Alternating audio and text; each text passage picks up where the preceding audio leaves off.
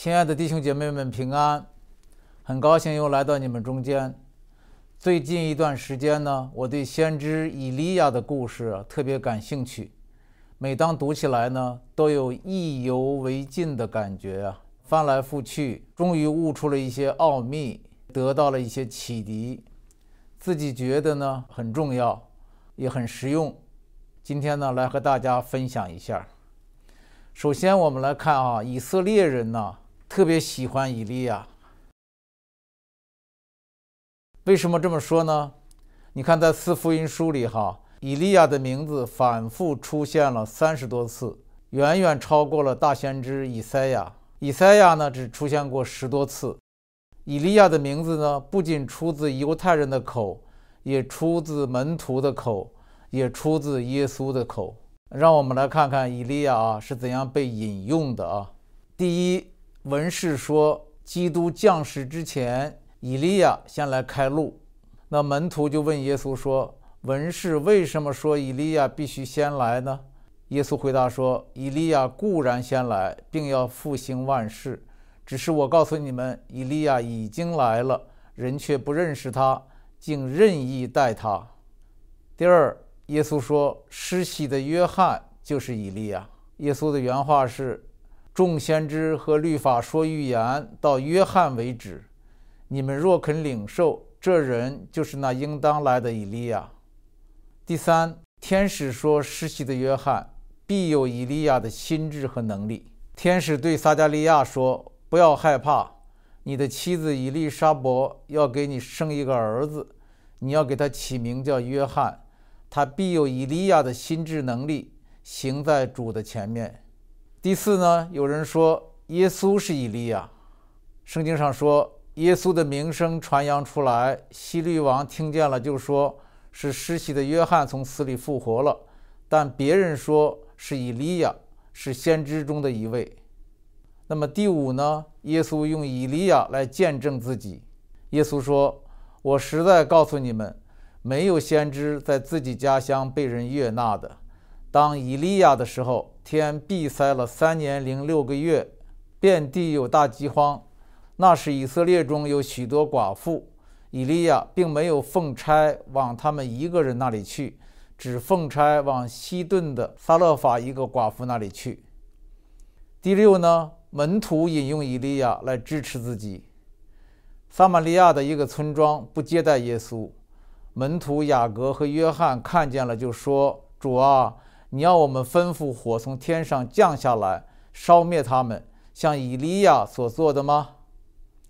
第七呢？登山变相的时候呢？以利亚和摩西一同出现在耶稣身旁。耶稣带着彼得、雅各和约翰，暗暗地上了高山，就在他们面前变了形象，脸面明亮如日头，衣裳洁白如光。忽然有摩西、以利亚显现。同耶稣说话，彼得对耶稣说：“主啊，我们在这里真好。你若愿意，我就在这里搭三座棚，一座为你，一座为摩西，一座为以利亚。”第八呢？有人说耶稣在十字架上呼叫以利亚。圣经上说，约在深处，耶稣大声喊着说：“以利，以利，撒马拉巴格大尼。”就是说，我的神，我的神，为什么离弃我？站在那里的人就说：“这个人呼叫以利亚呢，且等着看以利亚来不来救他。”很明显哈，新约时代的以色列人在众先知中特别熟悉、特别喜欢、特别看重以利亚。为什么呢？这真的是一个很有意思的事情啊！所以接下来呢，我跟大家简要的分享一下以利亚的传奇的人生。以利亚啊，真的是一个传奇。他没有留下一本先知书，比方说像以赛亚书、像但以理书、像耶利米书、以西结书，他没有留下这么一本书。以利亚呢，也没有留下一个完整的生平的传记，像撒母耳记那样。圣经给以利亚的篇幅啊，加起来不过就几页儿。但以色列人为什么这么喜欢他，这么看重他呢？这个秘密啊，就藏在他的故事里。说实话哈，以利亚的故事我是很着迷的。总觉得有测不透的蕴含和魅力。我们可以来温习一遍哈。以利亚的时代，以色列人拜偶像，拜巴利。亚哈王和王后耶喜别，他们行神眼中看为恶的事，毁坏祭坛，杀害先知。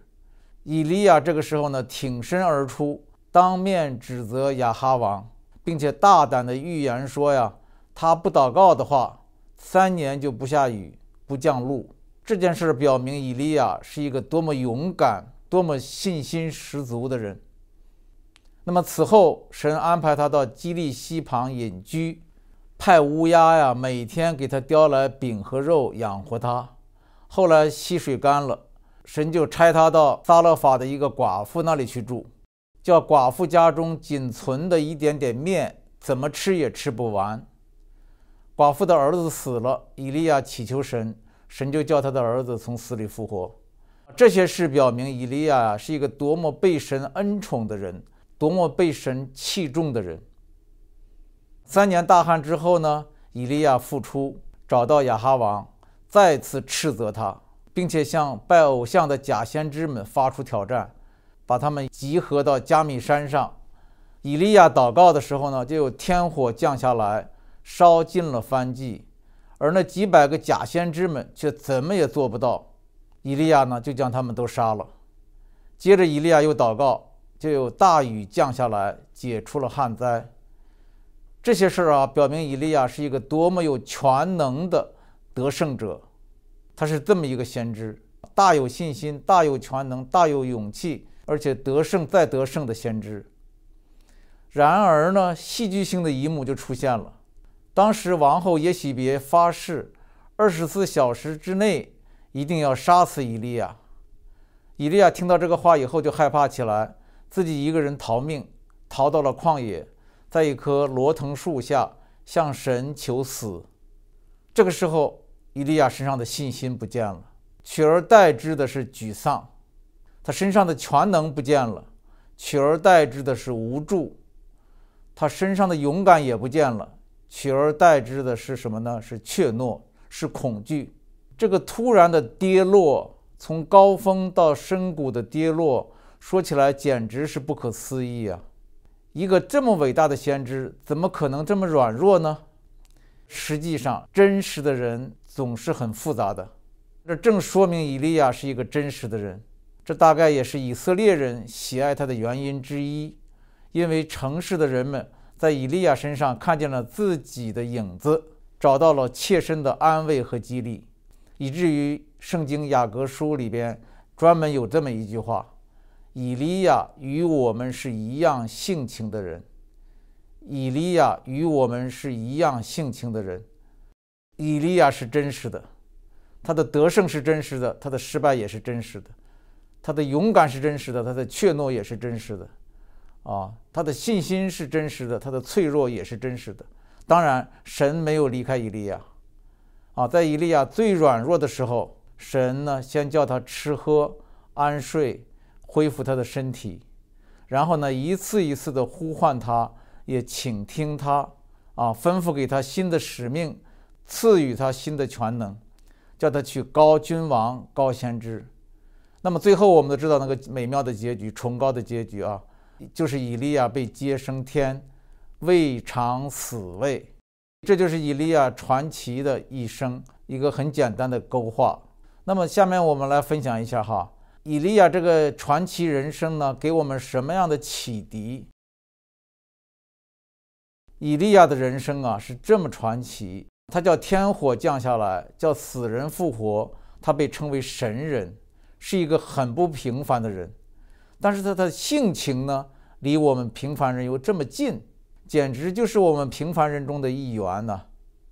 他没有尝过死味儿，被接上天，是这么崇高。但是呢，他也曾患上忧郁症啊，情绪低沉呢，向神求死。他曾多次当面的怒斥君王，他一个人胜过几百个假先知，是多么勇敢。但是呢。当他听到王后的一句威胁的话呢，就仓皇的逃命，又是多么怯懦。总之，他坚强的时候是那么坚强，软弱的时候呢又是那么软弱。呃，我们看起来以利亚的这个高低反差呀，太悬殊了，他的变化也来得太快了，太突然了。但是圣经告诉我们，这就是以利亚。让我们仔细来看看啊，非常有意思。神要告诉我们一个重要的信息，我们会看到哈，以利亚得胜的时候和他软弱的时候呢，他所听的、所说的、所靠的和所看的是不同的。他所听的呢是两种不同的声音啊，他所说的呢是两种不同的话语，他所靠的呢是两种不同的力量，他所看的呢是两种不同的光景。最后，他所落入的是两个不同的国度。让我们一步步的来看啊。第一，两种不同的声音。首先，我们看以利亚得胜的时候，那个时候呢，从来都是耶和华的话临到他。圣经是这么说的哈：耶和华的话临到以利亚说：“你离开这里，往东去，藏在约旦河东边的基利溪旁。”你要喝那溪里的水，我已吩咐乌鸦在那里供养你。还有，过了许久，到第三年，耶和华的话临到以利亚说：“你去，使亚哈得见你，我要降雨在地上。”如此等等。以利亚得胜的时候呢，都是神的话临到他，临到他。但是我们在看以利亚软弱的时候，这个时候呢，不再是耶和华的话临到他。而是也许别的话临到他，圣经是这么说的：亚哈将以利亚一切所行的和他用刀杀众先知的事都告诉耶喜别，耶喜别就差遣人去见以利亚，告诉他说：“明日约在这时候，我若不使你的性命像那些人的性命一样，愿神明重重的降罚于我。”以利亚见这光景，就起来逃命。你看。这个时候，他听到的不是神的声音，而是王后的声音。这是第一点啊，两种不同的声音。那么第二点呢？我们看他前后有两种不同的祷告。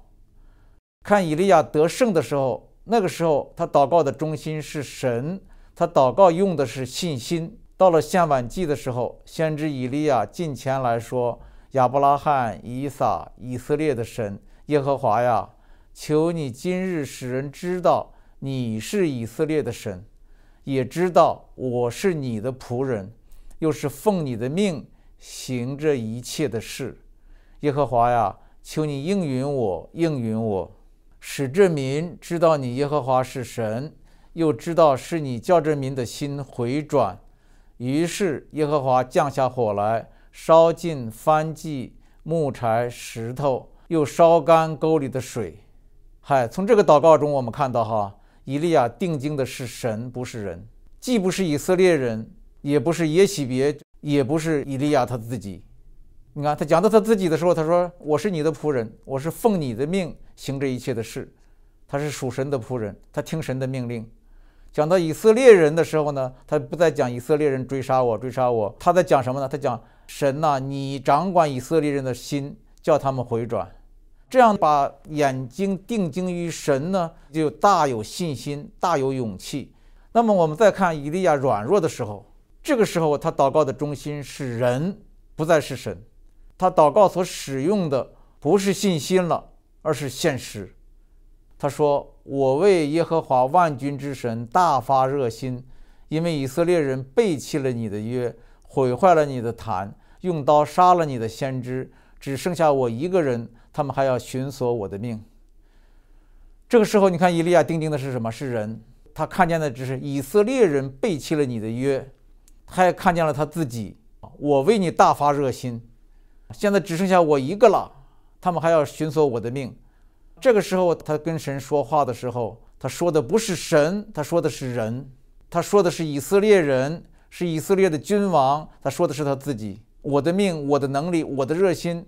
以色列人呢？背弃你，毁坏你，追杀我，他脑子里边都是人对人，人对人的一团乱麻。这样的话呢，以利亚就把神呢丢到脑后了。他把神丢到脑后之后，那么在人间，你说以利亚你算老几啊？没有了神，你算老几？于是他的信心就垮掉了，只剩下疑惑、抱怨和恐惧。这是第二哈，两种不同的祷告，两种不同的说话。第三呢，两种不同的依靠。你看以利亚得胜的时候，那个时候他靠的是神的能力，乌鸦每天飞来飞去喂养他，他心里很坦然。寡妇家里只剩下一点点面，他心里边也不慌。寡妇的儿子死了，他也不着急。即使面对亚哈王和几百个假先知，他一点也不害怕，因为他靠的是神的能力。但是当以利亚软弱的时候，这个时候他靠的是自己的能力。他在罗藤树下求死。对神说：“耶和华呀，罢了，求你取我的性命，因为我不胜于我的列祖。”可见呢，这个时候他靠的是自己了，认为自己已经尽力了，但是呢，还是不如列祖啊，是自己在支撑着，一个人在支撑着呀。这样的话呀，神呐，我完不成你的托付啊，等等，总之都是我我我。以前他在乌鸦身上看见神，他在雨水身上看见神。现在他看见的全是自己，老是看自己，看自己能不对，看自己不能也是不好，因为你能不能不重要，你靠不靠神才重要。以为自己靠得住，错了；老看自己的靠不住也错了，要看神靠得住。再看第四点哈，两种不同的看见。我们看以利亚得胜的时候啊，那个时候他看见的是什么呢？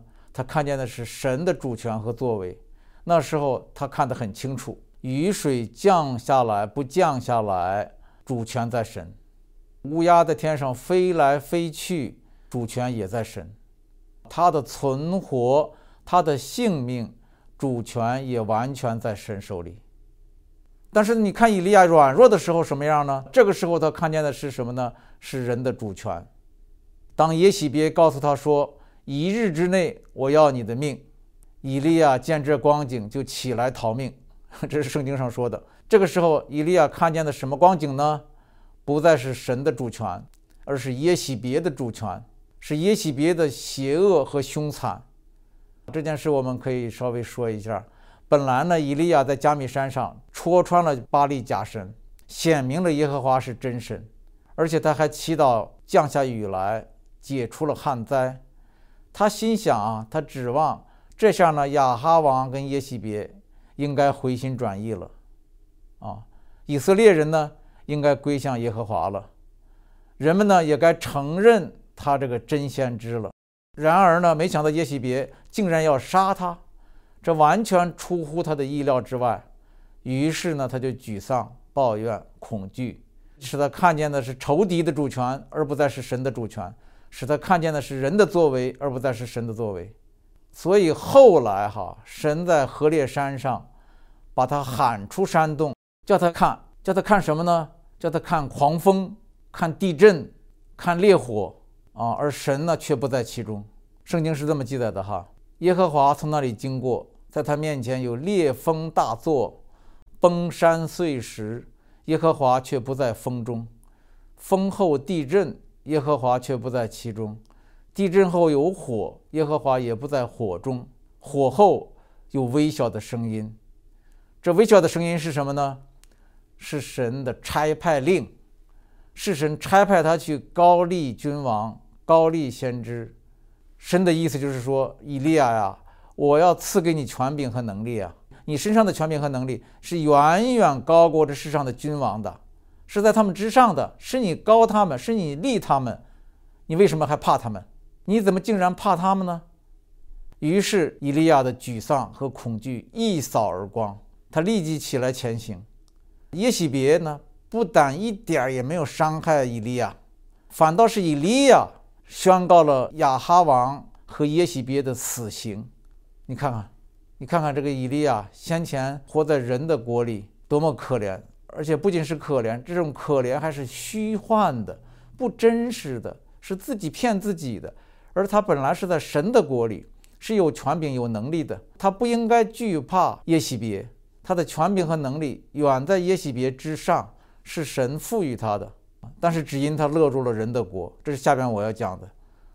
综上所述呢，我们看到以利亚的得胜和失败，勇敢和怯懦，信心和脆弱。全在于他听到的是两种不同的声音，发出的是两种不同的祷告，依靠的是两种不同的力量，看到的是两种不同的景象。如果把这些不同呢综合起来，就可以看出这是两个不同的国度啊，它前后是在两个不同的国度里。我们看到以利亚得胜的时候呢，他是站立在神的国里；而以利亚软弱的时候呢，他是落入了人的国里。在神的国里呢，是耶和华的话临到他；在人的国里呢，是耶喜别的话临到他。在神的国里呢，他注目的中心是神。你是我的主，我是你的仆人，我是按你的命所行这一切事。而且以色列人的心要回转，也是你让他们回转，他们就回转。哎，你看他注目的中心都是你，你，你，就是神嘛。这个时候他祷告用的是信心。他说：“我若不祷告，必不降雨，必不下露。”他用的全是这种口气，就是必，必，必。他用的是信心，那么在人的国里呢？他注目的中心是人，不再是神了。他使用的是现实，让他害怕，让他恐惧。看现实真的是让他害怕。一个人在被追杀，那么在神的国里呢？他靠的是神的能力；在人的国里呢？他靠的是自己的能力。在神的国里呢？他看见的是神的主权；在人的国里呢？他看见的是人的主权。显然。他站在神的国里，就有信心，就有全能，就有勇气，就有平安，就有得胜。他落入人的国里呢，他就没信心，就没全能，就没勇气，就没平安，就没得胜。啊，这个人的国和神的国，这是以利亚给我们最大的启迪。下面我们就看看人的国和神的国。首先，我们来看什么是人的国。人的国是由各种人所组成的，君王、百姓、自己或者别人，只要是人，不管你是什么位置的，呃，都是属于人的国的。不仅是由各种人组成，而且是由人的各种事组成。什么叫各种事呢？包括人的政治、经济、文化、舆论、智慧、财富等等等等，凡是属人的东西。都属于人的国的内容，凡是落入各种人当中了，凡是落入人的各种事当中了，你就是落入人的国里了。落入人的国里呢，听见的是人的声音，服从的是人的全能，在意的是人的看法，依靠的是人的智慧。同样，你面对的是人的诡诈，你穿戴的是人的罪孽，你收获的是人的无奈。无助、绝望。那么，什么是神的国呢？简单的说，就是被神掌权的地方。啊，我为什么说是被神掌权，而不说是神掌权的地方呢？因为你如果说神掌权的地方，全宇宙都是，因为神是宇宙之主。但是呢，在地上，在人间，在人心深处，都有背逆神、忘记神的地方。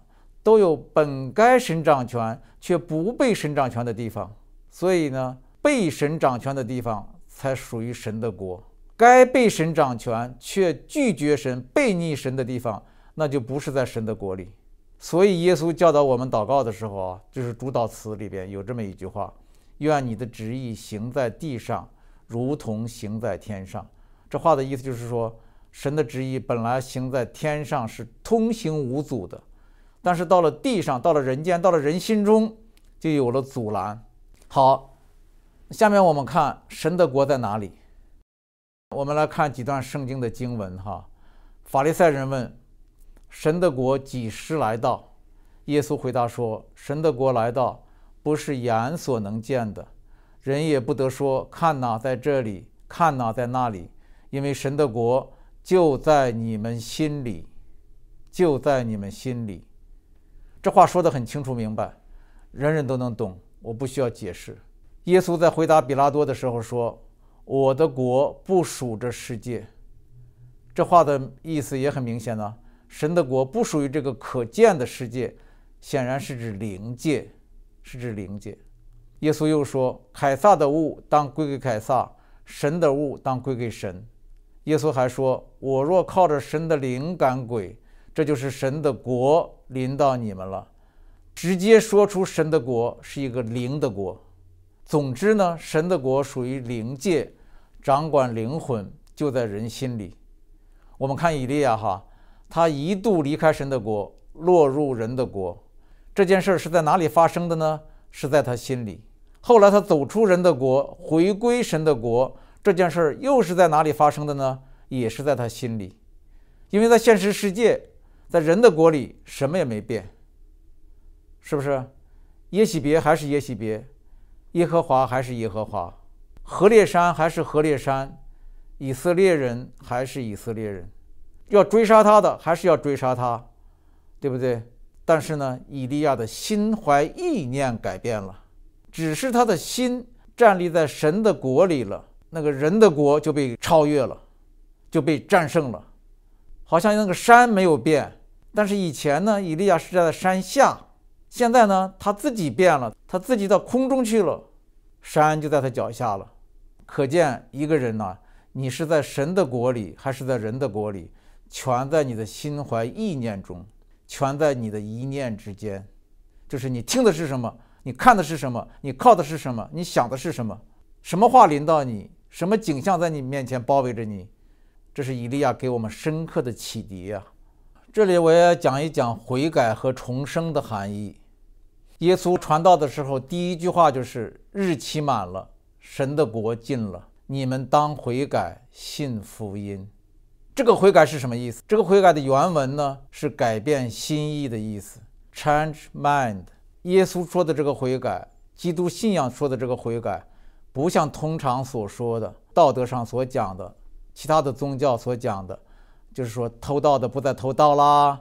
抽烟的不再抽烟了，喝酒的不再喝酒了，说谎的不再说谎了，不是这种行为上的自律，这种行为上的约束，行为上的反省，这不叫悔改。如果是这样的话，那儒家和一般的道德说教都是这样的。耶稣基督所呼唤的我们的悔改，是心灵的重生，是国度的转换，是从人的国转向神的国。是精神的移民，是个移民，从人的国移到神的国。所以耶稣传道的时候，第一句话才是这样：神的国近了，你们当悔改。把神的国和当悔改连在一起。神的国来了，你们要离开人的国，进入神的国。这个离开，这个进入，是一个心灵的离开和进入，是个心思意念的一百八十度的一个转弯。好，我们再来看重生的含义。耶稣对尼哥底母说：“人若不重生，就不能见神的国。”尼哥底母说：“人已经老了，如何能重生呢？岂能再进母腹生出来吗？”耶稣说：“我实实在在的告诉你，人若不是从水和圣灵生的，就不能进神的国。从肉身生的就是肉身，从灵生的就是灵。”耶稣在这里说的意思是，神的国是灵的国。只有从灵里活过来的人，才能看见神的国，才能进入神的国。所以重生是什么意思？重生就是灵魂的苏醒，重生就是心怀意念的焕然一新。看见神的国是用灵眼看见，进入神的国是心灵的进入。所以一个人的悔改和重生，就是灵魂从人的国到神的国。是国度的跨越，是国籍的转换，效忠的对象不一样，服从的律法也不一样了，生活的环境不一样了，享受的待遇也不一样了。不仅是现在不一样了，过去也改变了，而且将来也不一样。好，现在我们来看基督徒的双重国籍。我们说基督徒在这世界上。有双重国籍，这个很容易理解了哈。一个是人的国的国籍，比方说，呃，你是中国国籍，你是美国国籍，你是什么什么国的国籍，等等等等等。但是作为基督徒呢，大家都有一个共同的另外一个国籍，就是神国的国籍。耶稣在为门徒祷告的时候说：“他们不属于世界，正如我不属于世界一样。我不求你叫他们离开世界。”只求你保守他们脱离那恶者。耶稣的话就印证了，就宣告了，我们基督徒是不属于这个世界的，但是我们却要活在这个世界上，也就是有双重国籍，一个是暂时的，一个是永远的；一个是表面的，一个是实质的；一个是外在的，一个是内在的；一个是身体的物质的，一个是精神的灵魂的。基督徒既然不属于世界，又不能离开世界，那么这就意味着每一个基督徒，包括你，包括我，我们都有可能像以利亚一样，我们的心怀意念会跌落到人的国里。实际上，哈，不少人的心呢，一直住在人的国里啊。我们反省一下我们自己哈，只有在灵修的时候，或者是在患难中的时候，我们才想起投靠神的国。很多的时候呢，我们的心摇摆在人的国和神的国之间，啊，甚至一心二用，侍奉两个主，是不是这样？因为我们有双重国籍，现实的这个虽然短暂，物质的这个虽然是外在，但是很强大。我们天天生活在其中，大凡我们沮丧、恐惧、绝望的时候，那就是落入人的国里了。如果我们的心住在神的国里，神是不会叫我们沮丧、恐惧和绝望的，所以今天我提出这个问题来：你有沮丧吗？你有恐惧吗？你有忧虑、烦恼吗？那你检查一下你自己，你是在人的国里呢，还是在神的国里？有沮丧、有恐惧、有烦恼、有绝望，这个一点都不丢人，这恰恰是你的真实。我们不仅在以利亚身上啊受到了这样的启迪，得到了这样的安慰和激励。而且圣经中几乎每个人呢，都曾经一度落入人的国里啊。我在这里只举两个例子啊，一个旧约的，一个新约的。一个旧约的伟人亚伯拉罕，他仿佛一直被神呢紧紧地抱在怀里，神特别的爱他，宠他。但是他也曾掉入人的国里啊。我们看下面这一段经文哈，因饥荒甚大，亚伯兰就下埃及去。将近埃及，就对他的妻子撒来说：“我知道你是容貌俊美的妇人，埃及人看见你必说这是他的妻子，他们就要杀我，却叫你存活。求你说你是我的妹子，使我因你得平安，我的命也因你存活。”哎，亚伯拉罕为什么这么害怕？这么害怕埃及人的法老？因为当时他的心怀意念落入人的国里了。在人的国里不错，法老王的权是大的。在人的国里，亚伯拉罕的顾虑、亚伯拉罕的担心、亚伯拉罕的恐惧，都是对的。但是他只是忘了一点，他不属于人的国，他是属于上帝的国，他是上帝的朋友，他是上帝所宠爱的。新约的彼得三次不认主，很明显，那个时候呢，他不是在神的国里，他是在人的国里。所以他在恐惧害怕，他听见的是犹太人揭发他，他看见的是耶稣被抓，不仅被抓，而且被打。他经历的是门徒们都四散了，逃命了。他面对的是什么呢？是罗马士兵的残忍。他考虑的是什么呢？是自己的处境多么危险。彼得一下子就落入到人的国里了，所以他才软弱，他才跌倒。不是人软弱跌倒才落入人的国。是先落入人的国，是你所思所想所看所靠，先落入人的国，你才会软弱，你才会失败。我们这些人呢啊，落入人的国的时候就更多了，更多了。我自己的经历啊，我五十岁的时候呢，脖子上长疙瘩，当时医生怀疑是淋巴癌。呃，虽然那个时候呢，我四处传福音，也传扬神的国了。但是无情的现实呢，使我一下子落入了人的国里。我听到的是医生的声音，我在意的是最坏的可能性，我伸手摸到的是直径两厘米的硬邦邦的肿瘤。我在网上搜索淋巴癌的症状，哎，一样样我几乎都有。我等待的是什么呢？是各种检查呀、穿刺啊，是不确定性。虽然那个时候也读经也祷告。也听到，但是我的心怀意念呢，时不时的就掉进人的国里，因为人的国包围着我，人的国就像大海，我在大海中泡着，就像有在大海中啊溺水啊挣扎的人。那个时候呢，唯一的指望，唯一的安慰是在神的国里，你在人的国里，你不能不恐惧，不能不忧虑，不能不慌张。神的确怜悯他的儿女，怜悯我，带领我们走悔改重生的路，帮助我们转变国度啊！有一次我祷告的时候，神的话领导我说：“你没有病。”真的让我很吃惊，这怎么可能啊？医生说我有病，我也承认自己有病，而且正在对付我的病。你怎么说我没病呢？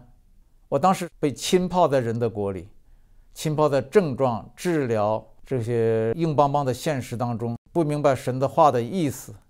但是事情真的很奇妙，虽然我不明白神的话，虽然不明白这个“你没有病”是什么意思。但是我只有想起这句话的时候，只有抓住这句话的时候，我心里才有力量，才有光明，我的心情才会好起来。我就用信心呢，紧紧抓住这句话。这句话听起来呢不理性、不现实，但是只有这句话才中听，只有这句话呢才给我平安和盼望，我才能逃出忧虑、恐惧、烦恼，就逼着我必须在人的国和神的国之间做出选择呀。其实我们每个人都有这样的经历。有时候这个情况会逼着你，要么死在人的国里，要么活在神的国里去。你必须选择。我那个时候几乎每时每刻都需要选择，不选择就活不下去。实际上就是要跳出，摆脱人的国，努力看见神的国，努力抓住神的国，努力进入神的国，非常的不容易啊，非常的不容易。人的国是很现实的，充满了硬邦邦的事实啊。神的国呢，却是一个心灵和意念的国，没有事实，很不现实，只能靠信心。所以说不容易，要跳出人的国，要进入抓住神的国，很不容易。所以你要跳出现实，进入你心灵、精神上的信心，真的不容易。那个时候呢，我就抓住为我们的信心创始成终的耶稣，啊，这是我自己的经历。我们要有信心，真的不容易。在摧残信心、扼杀信心的硬邦邦的现实当中，要来生出信心来，要坚强这个信心，真的不容易。所以只能抓住为我们的信心创始成终的耶稣。那个时候，我每天呢读马可福音，一点点的读，每天读一点点。因为马可福音呢很多神迹奇事，我把自己呢置身在耶稣的神迹奇事中。耶稣医治病人的时候，好像我就在现场。把自己呢置身在耶稣的大爱和大能当中，那个时候我也开始系统的整理四福音书，因为我不再出去讲道，都取消了，我就整理四福音书。这就是后来的耶稣送一百二十讲，那个时候开始做准备。那这样的话，我每天所听、所看、所想、所靠的全是耶稣，这样呢，就是自己呢不知不觉的就活在神的国里。神的国呀，其实就是爱子耶稣基督的国，因为圣经上说哈，他救了我们脱离黑暗的权势，把我们迁到他爱子的国里。万有都是靠他造的，无论是天上的、地上的，能看见的、不能看见的，或是在位的、主治的、执政的、掌权的，一概都是借着他造的，又是为他造的。请注意哈，神的国也就是爱子耶稣基督的国。他的权柄和能力远超过人的国，在人的国里边呢，就是化疗啊、治疗啊，一个接一个；但是在神的国里呢，有最终的解决方案。我的结果就是，大约过了半年以后，在最后的确诊呢，确诊是什么呢？我的肿瘤了，不是淋巴癌，而且也不是淋巴瘤，而是正常的唾液腺肿瘤，不需要治疗。正像神一开始领导我的话。你没有病，哈利路亚！我相信每个人呢都有过类似的经历，就是说我们一下子陷入忧虑、陷入恐惧，一时间呢失去信心。原因不一定是一样的哈，有的可能是因为疾病，有的可能是因为事业的失败，有的可能是因为家庭的冲突，有的可能是因为社会的不公，也包括最近一年多来我们对新冠病毒的恐惧，对人间罪恶的失望。不管什么原因吧，我想我们每个人呢，或多或少呢，都曾经被囚禁在人的国里，听到的声音呢是人的声音，看到的光景呢全是人的光景，能想的办法都是人的办法。这个时候，就是我们落入了以利亚的光景。这个时候就是我们身上的以利亚光景，我们就像以利亚一样落入了人的国。这个时候我们应该怎么办呢？怎么样才能从人的国看见神的国，跨入神的国呢？我跟大家分享三步回归神的国，三步回归神的国。为什么叫回归呢？因为我们基督徒哈已经尝过神的国的滋味儿，只是我们没有常住在里头，时不时的落到人的国里。在这种情况下，我们要回归神的国。怎么样才能回归神的国？你看以利亚哈，他落入人的国之后呢，神对他说了三句话。圣经真是奇妙，这三句话你不去琢磨的话，一带而过就过去了。但是你去琢磨的话呢，这三句话就是三大步啊，将以利亚重新领回到神的国里。第一句话，以利亚呀，你在这里做什么？这句话呀，神对以利亚说了两遍。以利亚在那里进了一个洞。就住在洞里，耶和华的话临到他说：“以利亚呀，你在这里做什么？”那么以利亚用外衣蒙上脸，出来站在洞口。这个声音又向他说：“以利亚呀，你在这里做什么？”你看，在山洞里，站在洞口，两遍神问他：“你在这里做什么？”这里啊，这个山洞的意思啊，就是指人的国。很明显的，就是以利亚，你在人的国里干什么？只要以利亚还在洞里，他就是在耶喜别的权势里，就是在恐惧里，就是在软弱里，就是在失败里。神说：“以利亚呀，你躲在这里做什么？你是属我的呀，你是得胜的呀，你不该在这里啊！你本来不在耶喜别的权势下呀，你本来不该在恐惧和软弱当中啊！以利亚呀，你在这里做什么？”我想这句话哈，也是神对我们每一个基督徒说的。你们在这里做什么？你们在人的国里做什么？你们为什么待在人的血气里？你们为什么待在人的愤怒里？你们为什么待在人的恐惧里？你们为什么待在人的虚幻、人生的短暂里？你本是神的英雄，怎么在这里做起懦夫来了？你本来是神的先知，怎么在这里做起傻瓜来了？你本来是神的仆人，怎么在这里做起人的奴隶来了？啊，多少时候神不也是这样冲着我们说话吗？很多很多次啊，神就对我说过：“远志明，你在这里做什么？你抱怨什么？你沮丧什么？你躲藏什么？你害怕什么？”这样的话，我想每个人都听到过。这就是神的召唤，这就是神的话领导我们。啊，某某某，你在这里做什么？但是我要说，听到这话的人是有福的，因为这话不是责备的话，是呼喊的话，不是气绝的话，是爱惜的话，不是结束，是开始。是神带领我们跨出人的国，跨入神的国的开始。这第一句话就是：“你在这里做什么？”每个人都要反省自己。第二句话：“你出来来看我的作为。”你出来来看我的作为。圣经是这么记载的：耶和华说：“你出来站在山上，在我面前。”那时，耶和华从那里经过，在他面前有烈风大作，崩山碎石。耶和华却不在风中，风后地震，耶和华却不在其中；地震后有火，耶和华也不在火中。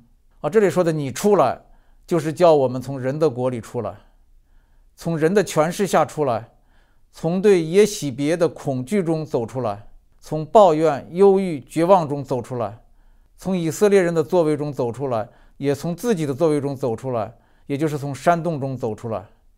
到哪里呢？到山上。到山上以后，面对谁呢？不再是面对耶西别，而是在神面前。神说：“在我面前，在我面前干什么呢？要看看什么呢？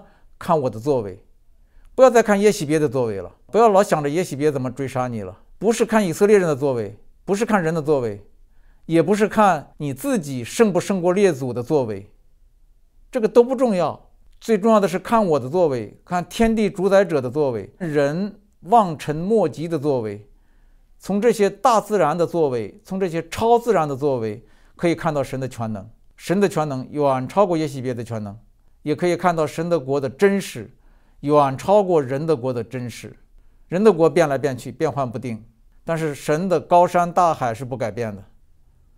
无独有偶啊，哈！当约伯陷入人的苦难，生出抱怨和绝望的时候啊，神也是让他看大自然的奇妙作为的。神对他说：“我立大地根基的时候，你在哪里？风雨雷电是你发动的吗？少壮狮子是你喂养的吗？马的大力是你所赐的吗？大鹰上腾在高处搭窝是你所吩咐的吗？如此等等。”约伯呀，不得不说呀，我用手捂口。我以前风闻有你，如今亲眼看见了你。那么主耶稣在世上传道的时候呢，也是指着日头和雨水，指着飞鸟和野花，指着大自然，叫人们看见神的大能、大爱、大作为，又让人看见他叫风浪平静，让水变成酒，瞎子看见，死人复活等超自然的神迹。他的目的也是叫人们走出人的国，看见神的国，心怀意念转变。用信心进入神的国，他说：“我若靠着圣灵做这些事，就是神的国临到你们了。”所以呢，神要我们跳出人的国，进入神的国的第二句话就是：“你出来，站在山上，在我面前看我的作为。”第三句话：“你回去，去告君王和先知。”火后有微小的声音，耶和华对以利亚说：“你回去。”从旷野往大马色去，到了那里呢，就要高哈薛做亚兰王，又高宁氏的孙子叶户做以色列王，并高亚伯米荷拉人沙法的儿子以利沙做先知，接续你。神对以利亚说：“你回去。”这个话的意思就是回到你为我刚强、勇敢、得胜的状态去。你回去就是回到你的命定。回到你的本分上去，要知道你是谁，要做回你自己，不要被耶喜别吓瘫了。你不是曾经祷告说：“我是你的仆人，又是奉你的命行这一切事吗？”好吧，那你就去高丽君王和先知吧。高丽啊，就是任命啊，就是设立啊，这多大的权柄和能力啊！你知道你的权柄有多大了吧？你知道你比亚哈王和耶喜别要大得多了吧？你知道你超过一切有位的、主治的、执政的、掌权的。刚才我谈到过，实际上以色列王亚哈和王后耶喜别，连接续亚哈王的他的儿子亚哈谢，都是以利亚宣告他们的惨死啊！啊，就是血被狗舔呐，肉被狗和鸟吃啊。所以这三句话啊，刚才讲了三句话。第一句话，你在这里做什么？是神发出他的呼唤。第二句话，你出来。是神发出他的作为。第三句话，你回去，是神发出他的使命。事情就是这样。当我们听见神的呼唤啊，不仅听见神的呼唤，而且看见神的作为啊，不仅看见神的作为，而且接受神的使命的时候，我们就是进入神的国了。这个时候，我们的地位、我们的权柄和能力就远远的超过人的国了。这个时候，我们的心怀意念就是宽广的。明亮的、安静的，是充满信、充满望、充满爱的，也就是说，是神国里的色彩和光景，不再是人国里的色彩和光景了。看以利亚哈，果不其然，以利亚从此在地上就过着通天的生活，在人的国里过着神国的生活，在人的国里做神国的事情，直到他在旋风中被接升天，在人的国里不见了他。他却一直活在神的国里，一直活到今天。所以神呢，当年对以利亚说的三句话，如今落在我们身上。我想，我们就要遵从这三句话，迈出三大步。第一步就是聆听神的声音。神的声音不仅是指圣经的经文，也不仅是指充满宇宙的无言又无语的大道。更是指神对一个人当下所说的话，是指圣灵此时此刻的具体的引导。请注意，圣经上总是说神的话临到以利亚，神的话临到以利亚。这些话是对以利亚个人说的，这些话是当下的具体的。一个是对个人说的，个人化的；一个是当下的，是具体的。这两个意思很重要。比如。耶和华的话临到以利亚说：“你离开这里，往东去，藏在约旦河东边的基利溪旁。你要喝那溪里的水。我已吩咐乌鸦在那里供养你。你看这多具体啊！是立刻的行动，是个人的行动。接下来，耶和华的话临到以利亚说：你起身往西顿的撒勒法去，住在那里。我已吩咐那里的一个寡妇供养你。这些话都是个人化的、及时的、当下的。讲到这里啊，或许有人会发问：为什么我听不到神对我个人的当下的声音呢？那在什么时候，在什么条件下，神的声音才会临到我呢？其实呢，这个问题最好反过来问，就是什么时候神的声音不会临到人？我们看以利亚就清楚了。当耶喜别恐吓他说：“明日这时，我若没杀了你，愿神明重重降罚于我。”这时，以致此后他逃命啊、沮丧啊、求死的时候，神的话一直没有临到以利亚。为什么？因为他的心被人的话占据了，他的心呢被耶喜别的话、被以色列人的话、被自己想要说的话占满了。可见呢，一个人要想让神的话临到他。他就得挡住、避开人的一切话，不在意世上各种各样的声音，也不再着迷于世人巧舌如簧的妙论，也不卷入世界像海潮一般的吵闹，归回安息、平静安稳，用心灵轻轻地聆听，聆听圣灵微小的声音。圣经上说，神的话不在狂风中，也不在烈火中，也不在地震中，而是在火后有微小的声音，微小的声音。这是讲的第一步啊，聆听神的声音，跨出人的国，重归神的国。第二步是什么呢？就是观看神的作为。这个前面已经讲过了。神叫以利亚看风火地震，神叫约伯看雄鹰和猛兽，耶稣呢也叫我们看日头和雨水。神呢不仅叫我们看大自然的奇妙，也叫我们看超自然的神迹啊，让我们从大自然和超自然中。看见神的国，看见神有多么伟大和真实的全能，跨出人的国，进入神的国。那么第三步是领受神的使命，这个刚才也谈到，每个人都是一个上帝独特的设计了，每个人都有自己独特的优势，这些都是为了一个独特的使命，一个独特的命定。那以利亚是先知，那我们不一定是先知呢？呃，有人说肯定不是了，那也不一定。不是先知，也是神的儿女啊，是神的仆人呢，是神的服侍者，神的跟随者呀，是世上的光和盐呢，是临时住在人的国里的神国的国民呢。所以，我们呢不能沉湎于人的国，就好像呢总以为自己是一只鸡一样，待在鸡窝里，在地上找食吃，实际上自己是一只鹰啊。这种时候呢，上帝就会提醒你说：“我的鹰啊，你在这里做什么？”你在鸡窝里做什么？神会说：“你出来，你站在山顶上，面对着天空。你下去，空中的气流会拖着你。你可以在空中翱翔，你可以在悬崖搭窝，你可以俯冲下去捕食，你还可以返老还童。以利亚不就是这样吗？我们也可以这样。在耶稣基督里，他给予我们使命，也赐予我们全能。这使命和全能啊，就是我们的双翅啊。”谁领受和承担了使命，谁就如同展开了雄鹰的翅膀，谁就进入了神的国，谁就超越和俯视着人的国，而不被人的国所辖制。所以，聆听神的声音，观看神的作为，领受神的使命，这就是以利亚给我们的人生启迪，这就是我们超越人的国，进入神的国的三步，这就是我们重新获得信心。勇气和胜利的秘诀。